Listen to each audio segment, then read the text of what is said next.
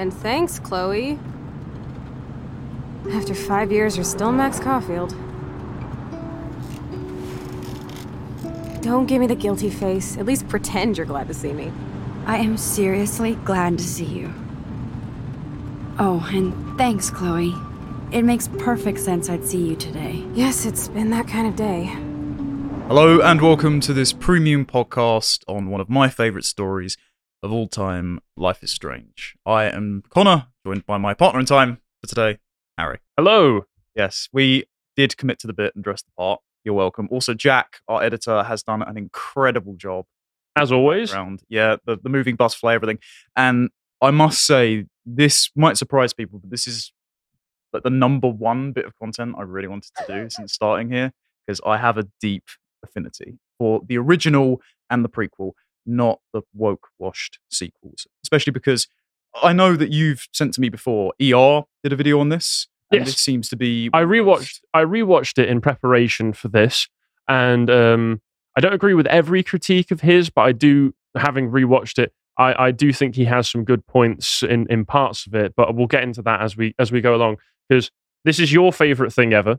And this is not where I was this is not anything that I was expecting to ever cover for Lotus Eaters. I don't think most people would think I'd like this. and and certainly I enjoyed it much more than I was expecting to, particularly the subplots going on primarily with the adults in in the story, less uh, less so some of the subplots going on with some of the teenage characters.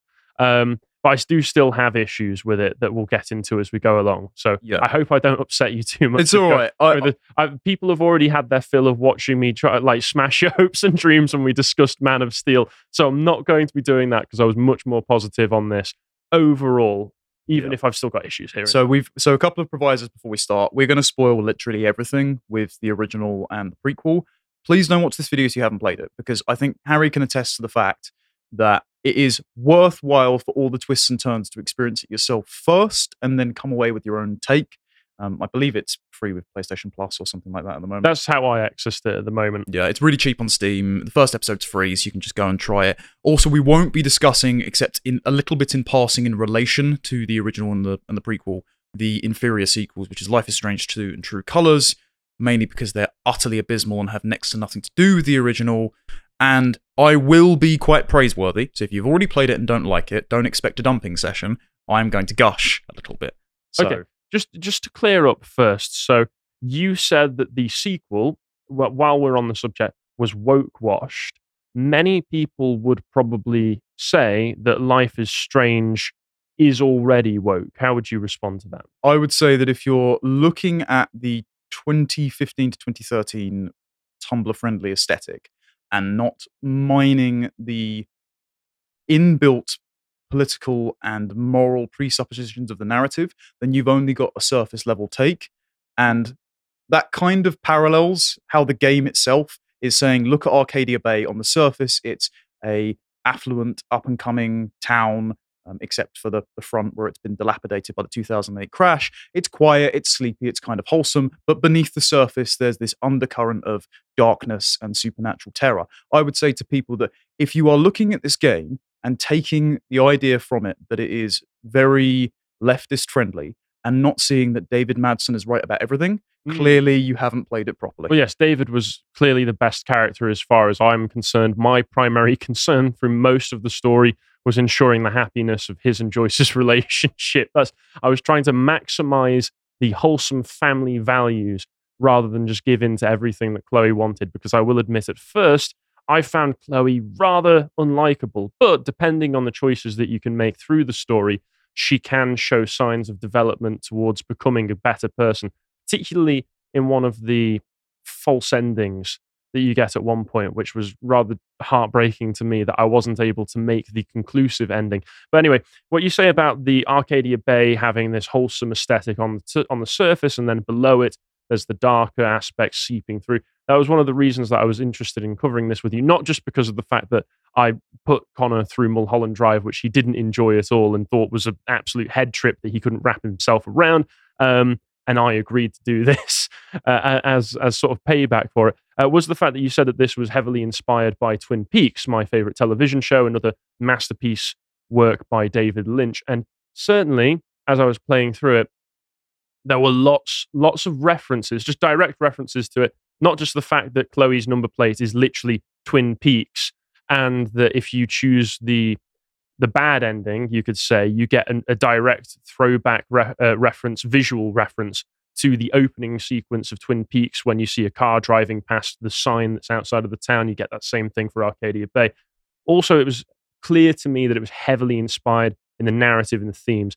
Twin Peaks is also a town which is wholesome on the surface, very sleepy, has a small population. There's this thing where the sign in the show says it's got population of 51,000. That was a mandate by the studio. They actually only ever shot it and intended it to feel like there's about 5,000 people in the town. Um, everybody knows one another, everybody has relationships with one another, but un- in those relationships, there's lots of twisting and turning and dark twists between everybody. There's a lot simmering underneath the surface. You only learn as you go through. That was very clear. Then there's the Rachel Amber storyline, um, which, particularly in the original, is very clearly analogous to Laura Palmer's. So in Twin Peaks, the central primary storyline is who killed Laura Palmer. In this, it's where is Rachel Amber? And then eventually, who killed Rachel Amber? I will say, just on a purely emotive level, the scene in Darkroom where they find Rachel's body gets me every time. Voice actress is very good. fantastic job with that. Very good voice performance. Yes. So I I also noticed as well that it's not just Twin Peaks it's inspired by. There are little tidbits to other David Lynch bits. Particularly, I've only seen Mulholland Drive, but the references to the homeless woman out back of the diner and, Mm, and yes. and this, Honestly, nature of that. I, I was expecting the homeless woman to, when I saw that there was a homeless woman in it, I was expecting, oh, okay, is she going to have the dirty face like from the from the diner scene in Mulholland Drive? I was very surprised at the restraint in not doing that. the interesting thing about the homeless woman is that people have suggested, and this has been refuted, that she is a character with more significance than she's been given. So when you go to, there's an Arcadia Bay police missing bulletin board, and there's a couple of people on it that she might be. Mm. And so that's most likely.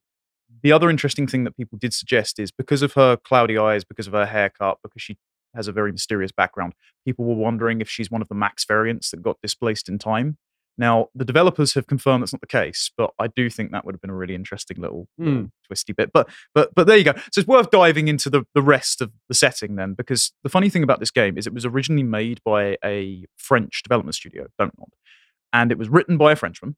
And then they realized that there were certain cultural incompatibilities that they didn't quite gloss over. So, for example, when you first meet Warren, they had decided to put in the script that she he was going to kiss Max on the cheek, and then they brought in an American writer called Christian Divine to turn around and go, "Hang on a minute, that's That's, not what we do. no, that's not quite right. We, we don't do that here.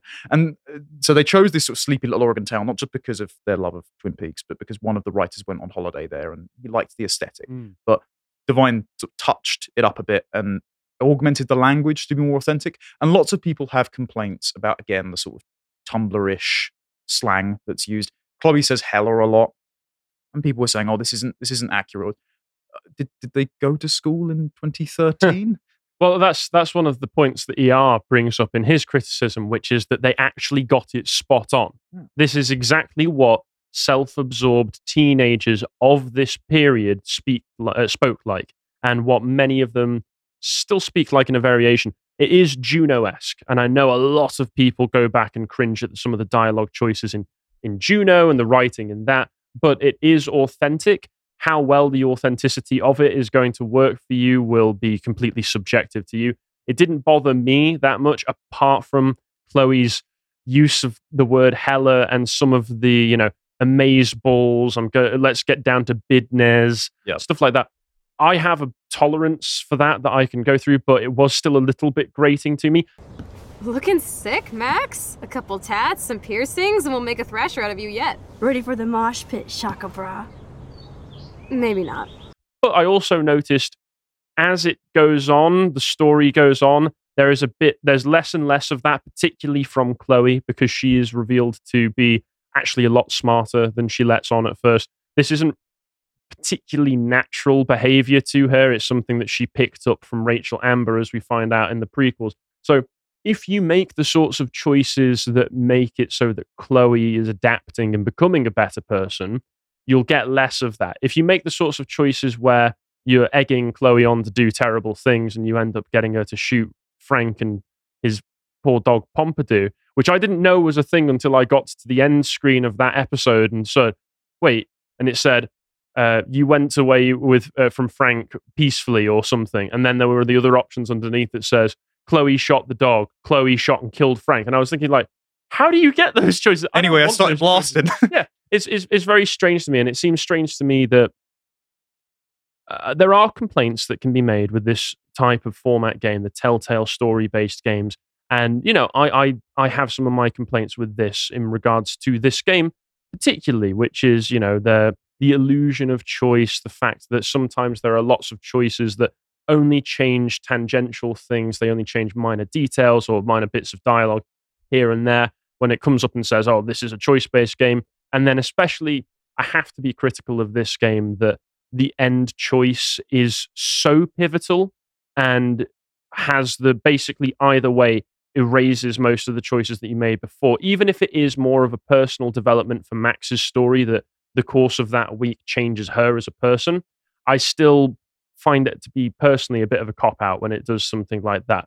Um, still, there is a decent level of choice that you can make to change the events leading up to that final decision that you make. And uh, those ones were the ones that really surprised me when I saw, oh, you can you can just get Chloe to accidentally randomly kill people here and there. I also saw from ER's video that you can get her to shoot herself by accident at one point, which I didn't. And once again, if you're complaining that you're making all of the choices in a way that makes Max and Chloe utter and outright psychopaths, and then you complain about their characters being psychopathic, it seems to me on the same level as complaining that you chose all of the ro- uh, the what was it road Renegade. renegade options in Mass Effect, and then go, I don't know, the Shepard guy's a bit of a dick, isn't he? Well, you are in charge of the decisions that form the characters. Yeah. And even the game, to a certain extent, is self aware about the fact that Max, through using the powers in the way that she does, is manipulating her friends around her in a way that isn't very positive. Yeah, so I've I've got a few things to disentangle about that. The reason why I'm comfortable with the choice based game having quite a fixed and binary ending is because the overall theme of the game plays into the mechanics, and that is that ultimately, are you going to defy fate and make sacrifices and be kind of selfish villain, or accept the inevitability of fate, grow personally, and possibly acquiesce to Rachel's requests, which we'll get into when we talk about the mystical elements of it. The game directors also turned around and said that something from RPGs is that a lot of the time people will quick save and then do something like go and kill a whole village full of merchants in Skyrim and then reload it back so they can get out of consequences. What they wanted here is to be able to explore multiple options within the story based game, but have the mechanic be quite deliberate and still keep the players in the same moral quandary of well, should I be making this action even if I can get out of it anyway? This is Max's dilemma of being Mm. quite a socially insecure person, a misfit, brand new kid, and doing small and subtle things, but are quite manipulative. For example, forgetting Juliet's name, rewinding and acting like she always knew it.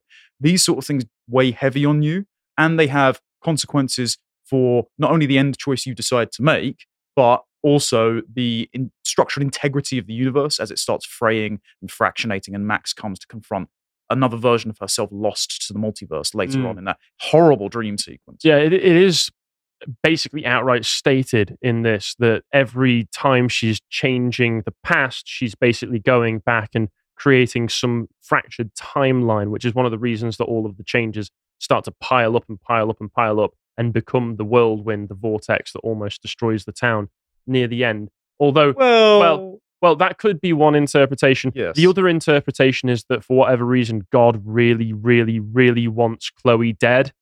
And the only way to save her is to literally, like, almost ritualistically sacrifice an entire town to save her. okay, it's not God, it's Rachel.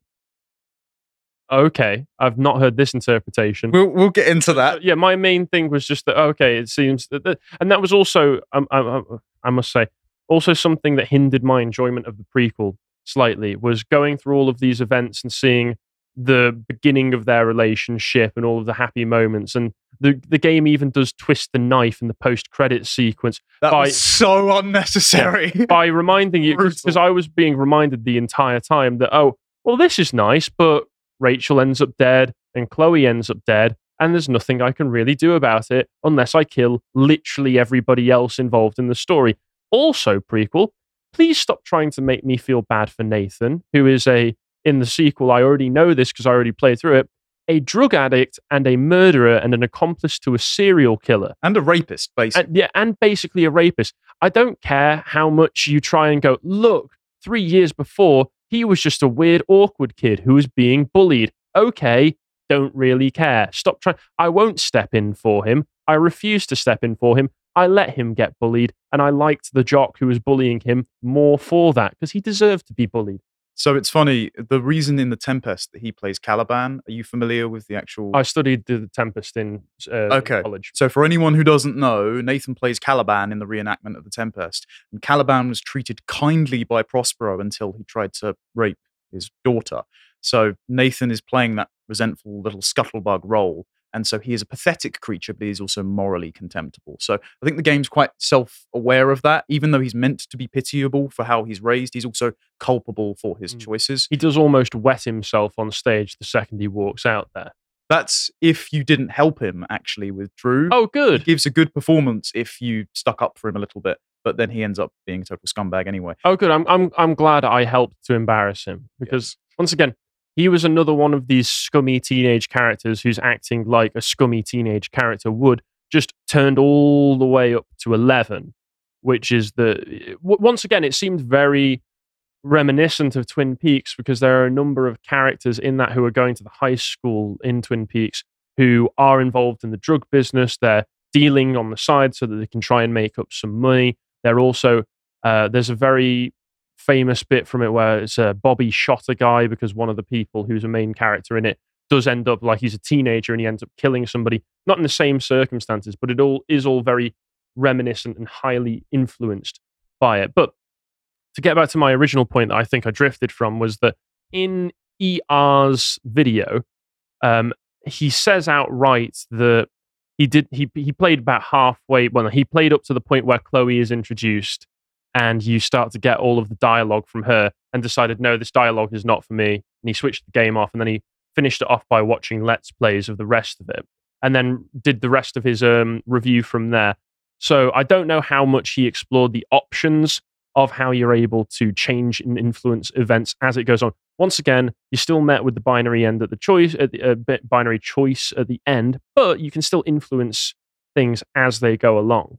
Um, so I don't know how much that influenced him that he maybe only watched one play. He also says outright that the game doesn't seem to suggest that there are multiple timelines going on It absolutely when it when it outright does state this. So it's important to note as well that, and we won't be covering the sequel comics here, but it's worth just a quick mention. Um, Emma Vieceli's series explores something called the Transect, which is the world between the multiverse that Max learns to tap into and travel. So she goes to different timelines and explores the different options, and that is technically canonical, considering it does factor into the sequels as well. So it absolutely has alternate universes. I don't want to make the whole thing a, an ER reply video as well. no, I, I, I, just very conscious of well, that. it, it, it's it's good though to get these because people, I imagine, watching this Yes. video will be familiar with that video. That might be the most they've ever come into contact with this story. Mm. So I thought it would be good to clear a few things up there.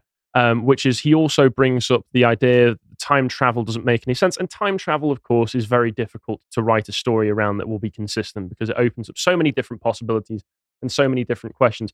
But one of the things that I wanted to suggest my take on was that he brought up that he didn't understand the way that Max inhabits the consciousness of the Maxes that she goes into when she changes the past. When you look at the photographs and you go into the past and you change everything, and then she wakes up in a time, for instance, when she first does it and she goes back and prevents William from crashing his car, William being Chloe's dad. Um, he she wakes up in a new reality where she seems to be friends with Victoria and the others. And he said he asks the question. I think it's a legitimate question. What happened to the Max that was occupying this reality up until that point? Has she basically just killed and replaced her? And I this is my interpretation. It seems that from my understanding, from my interpretation of it, because there is no direct answer given, that it would be that she is occupying the consciousness for a short time while she's there of that Max, maybe putting that consciousness aside in the same mind, and then that consciousness returns when she leaves that timeline. That Chloe implies that actually because when she blacks out after correcting the timeline in episode five, when she goes back to tell Chloe that Mm. Jefferson's the villain, then Chloe, when she when they both wake up on the beach, she says that you went on autopilot. Ah, off yes. autopilot.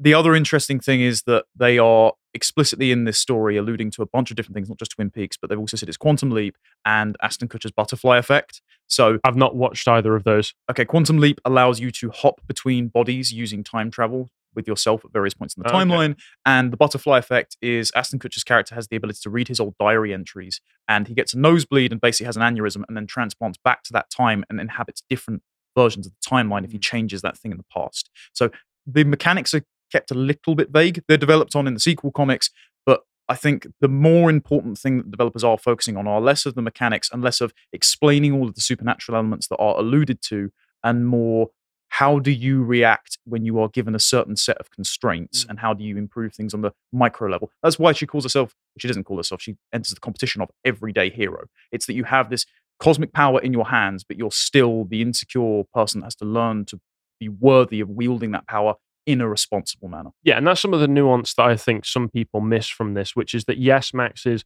in some ways manipulating the people around her in a way that could be considered uh, bad by, like you say, just changing these minute things so she can socially come across as more confident than she actually is. But part of the question is, would you do the same thing in that situation? And despite what you may see as negative manipulations of her friends, is there still good that you can do with a power like this? especially like saving Alyssa repeatedly. Max becomes friends with Alyssa when she wouldn't become friends with her before, but it's just mm. by seeing her get hit, rewinding and sparing her from a football smacking her in the face or being hit by loo roll or something. You know, that's relatively benign and benevolent. And she Although the- also faces the consequences from those other smaller manipulations, like trying to get Juliet's name right to curry social favor. Although the ending being such a binary choice where you either destroy the town or let Chloe die and reverse the entire week so that things go down slightly, di- well, very differently than they would have had you saved Chloe in the uh, uh, in the first place, seems to suggest that the whilst you can make these minor changes and while you can do good things, it's better to just I, I don't know if you'd say this. It's better to embody that em- embody that person any uh, before you have to make all of those compromises to your moral character. So you should. It's it's quite. I, I'm trying to figure it out myself as I'm going through this well, right now. because something that might be helpful confused to me. actually is that Max's name, Max Caulfield, is an allusion to Holden Caulfield from Catcher in the Rye. And Holden Caulfield That's why you've got that there. Yeah, I don't know if you've read it. I so Holden Caulfield is a depressed boarding school kid in it was the 1930s, and there's a Straussian reading of Catcher in the Rye. Lots of people see Holden Caulfield as a contemptibly bitter figure. He goes around calling people phonies. That's why when she sees the deer stalker in Principal Wells's office, she says only a phony would wear a hat like that. The Mm. developers will get very conscious of this. Actually, what happens to Holden Caulfield? There's a scene in the book where he wakes up and one of the school teachers is trying to molest him. And the reason, yeah, the reason he's so embittered is this. This is the only book J.D. Salinger ever wrote as well. He, he died with lots of unfinished manuscripts. Hmm. It seems to be communicating the powerful impact that child abuse that is concealed has on a generation of children. And Holden only regains his faith. He tries to be an adult before he can achieve things, and he's, he's, he's very disillusioned with living in the city and bunking off of school. He only feels better by allowing his kid sister to go on the carousel while he suffers and waits in the rain. And then he checks himself into a mental institution and tries to get better and live a normal life. And the title is an allusion to the idea that there are kids playing in the rye fields near a cliff and they're running through and playing tag, and there needs to be someone standing at the edge of the cliff, at the edge of the rye field, to catch them so they don't fall off and kill themselves without noticing. Only a total phony would wear a crappy hat like that. That is the role that Max learns to play using her power. She sa- tries to safeguard Chloe from accidentally shooting herself, from getting killed by fate. So she is the catcher in the rye. And she may not be able to cut against the historical inevitability of Chloe being shot by Nathan in the bathroom that day, but she is able to cultivate the character that allows her from that point to go forward and save people like Kate, redeem Victoria, things like that. That is the message. You're bang on. It is that you shouldn't have to get to the point of where you're manipulating the world around you to make everyone like you, is that you should be able to embody the character to be forthright and virtuous and try and take care of the people who really need it. That's well. Th- thank you for clarifying my own thoughts in a way that was right. far better than I was doing. I was doing a pig's ear of it, to be honest. Um, but I think one of the other themes that runs through it, one of the other thematic ties that you could make to it was the fact that I noticed throughout the story that um, Max was somebody who was desperately trying to hold on to the past the entire way through. Hence, why she's able to rewind time. She can't get over the past, and uh, and because that she's sort of dwelling in it. She's dwelling in these relationships that she's come back to. She's literally living in her past. She moved to Seattle and then she moved back to Arcadia Bay to go to Blackwell again, which she says was for the fact that oh I can do this amazing course, but probably also is because she couldn't get it out of her head, especially given that she through her time in Seattle rather callously seems to have mostly cut ties with everybody, including her best friend Chloe, at the time when she needed her most, when her dad had just died. So she seems to have gone back to try and embody and live in that past.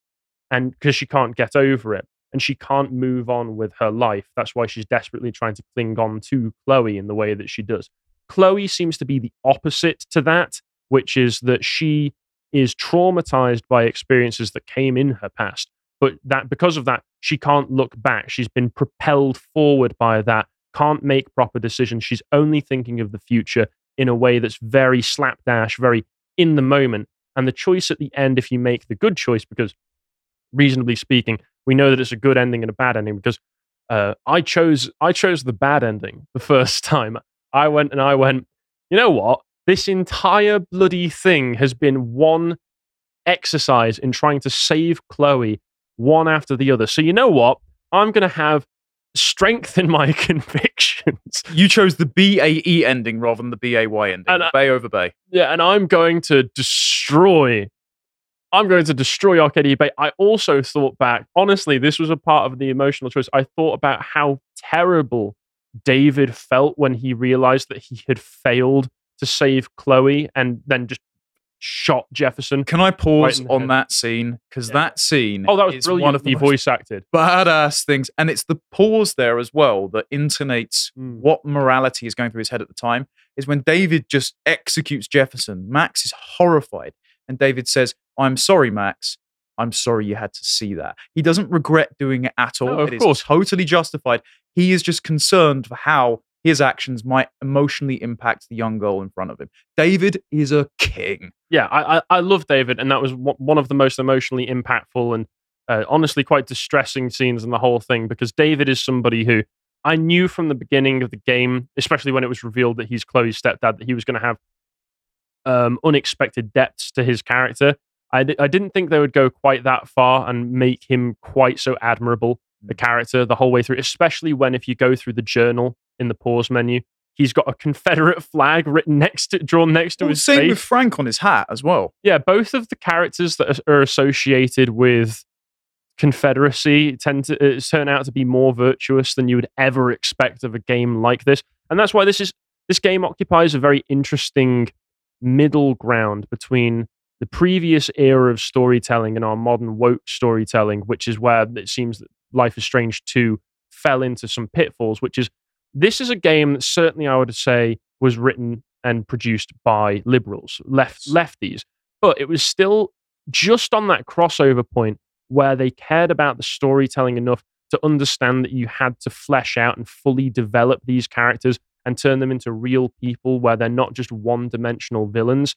Even in 2015, 2016, this was still something that was going on, probably propelled mostly by Trump because we had this media presence of Trump being the one dimensional cardboard cutout villain if you were listening to the lefty media. In Life is Strange 2, in the opening chapter, Oh no. in the first few minutes, you can encounter a letter from a neighbor in the Hispanic family's house. The Hispanic family, by the way, run to the border because the dad gets shot by a racist cop.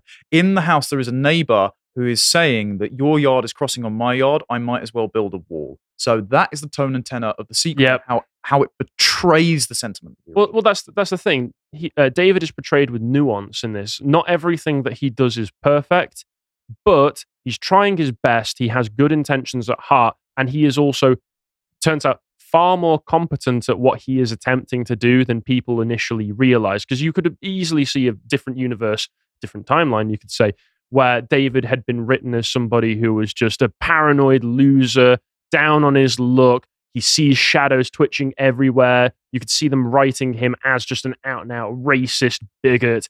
And to top it all off, He's really bad at what he does. Everyone he's following is a false lead. He has no idea what's really going on. Whereas it actually turns out, no, everybody that he's following has some relevance to the case. He was probably right on the money. And it's only through a, a, a, horrifying twist of fate through Chloe and Max getting involved in the case in the first place that he fails to catch up to the actual killers before he can save Chloe. Obviously, the real knife twist for me is the fact that if you go back and choose the correct ending, then just through a random circumstance of what happens the morning of the Monday when you start the game, Chloe gets shot and die. I mean, there was a part of me where I was really hoping that there would be a bit where, you know, Chloe gets shot and all of a sudden up pops a prompt call an ambulance. I was just going, call an ambulance, Max. You still might be able so, to save her for God's sake. There's a few things there. Number one, I think the ability for Max to have object permanence when she time travels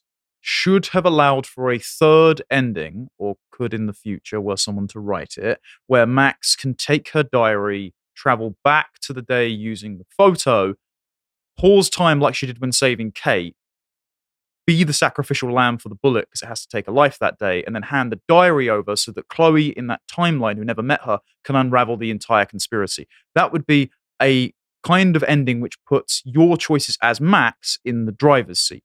To watch the full video, please become a premium member at lotuseaters.com.